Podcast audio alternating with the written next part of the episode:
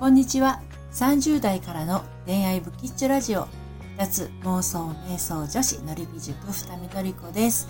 えー、これは、あの、ライブ予告の えっと、放送になります。えー、のりラジライブ予告。17時からオラクル占い。迷い事サクサク解消しようということで、えー、10月1日から平日の夕方30分、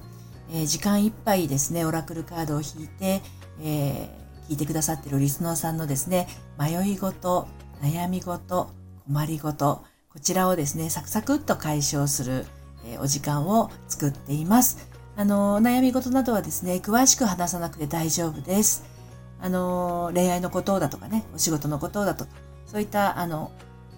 ざっくりとしたもので大丈夫です。でもね、意外とライブやってると、あの、詳しく、あの、書いてくださる方もいらっしゃるんですが、何しろですね、カードからのメッセージは私の方でお伝えはしますが、それを受け取った時のあなたのインスピレーションが一番大事です。その、あの、瞬間ね、受け取ったインスピレーションがあなたの大切な答えになりますので、ぜひぜひ受け取ってお持ち帰りください。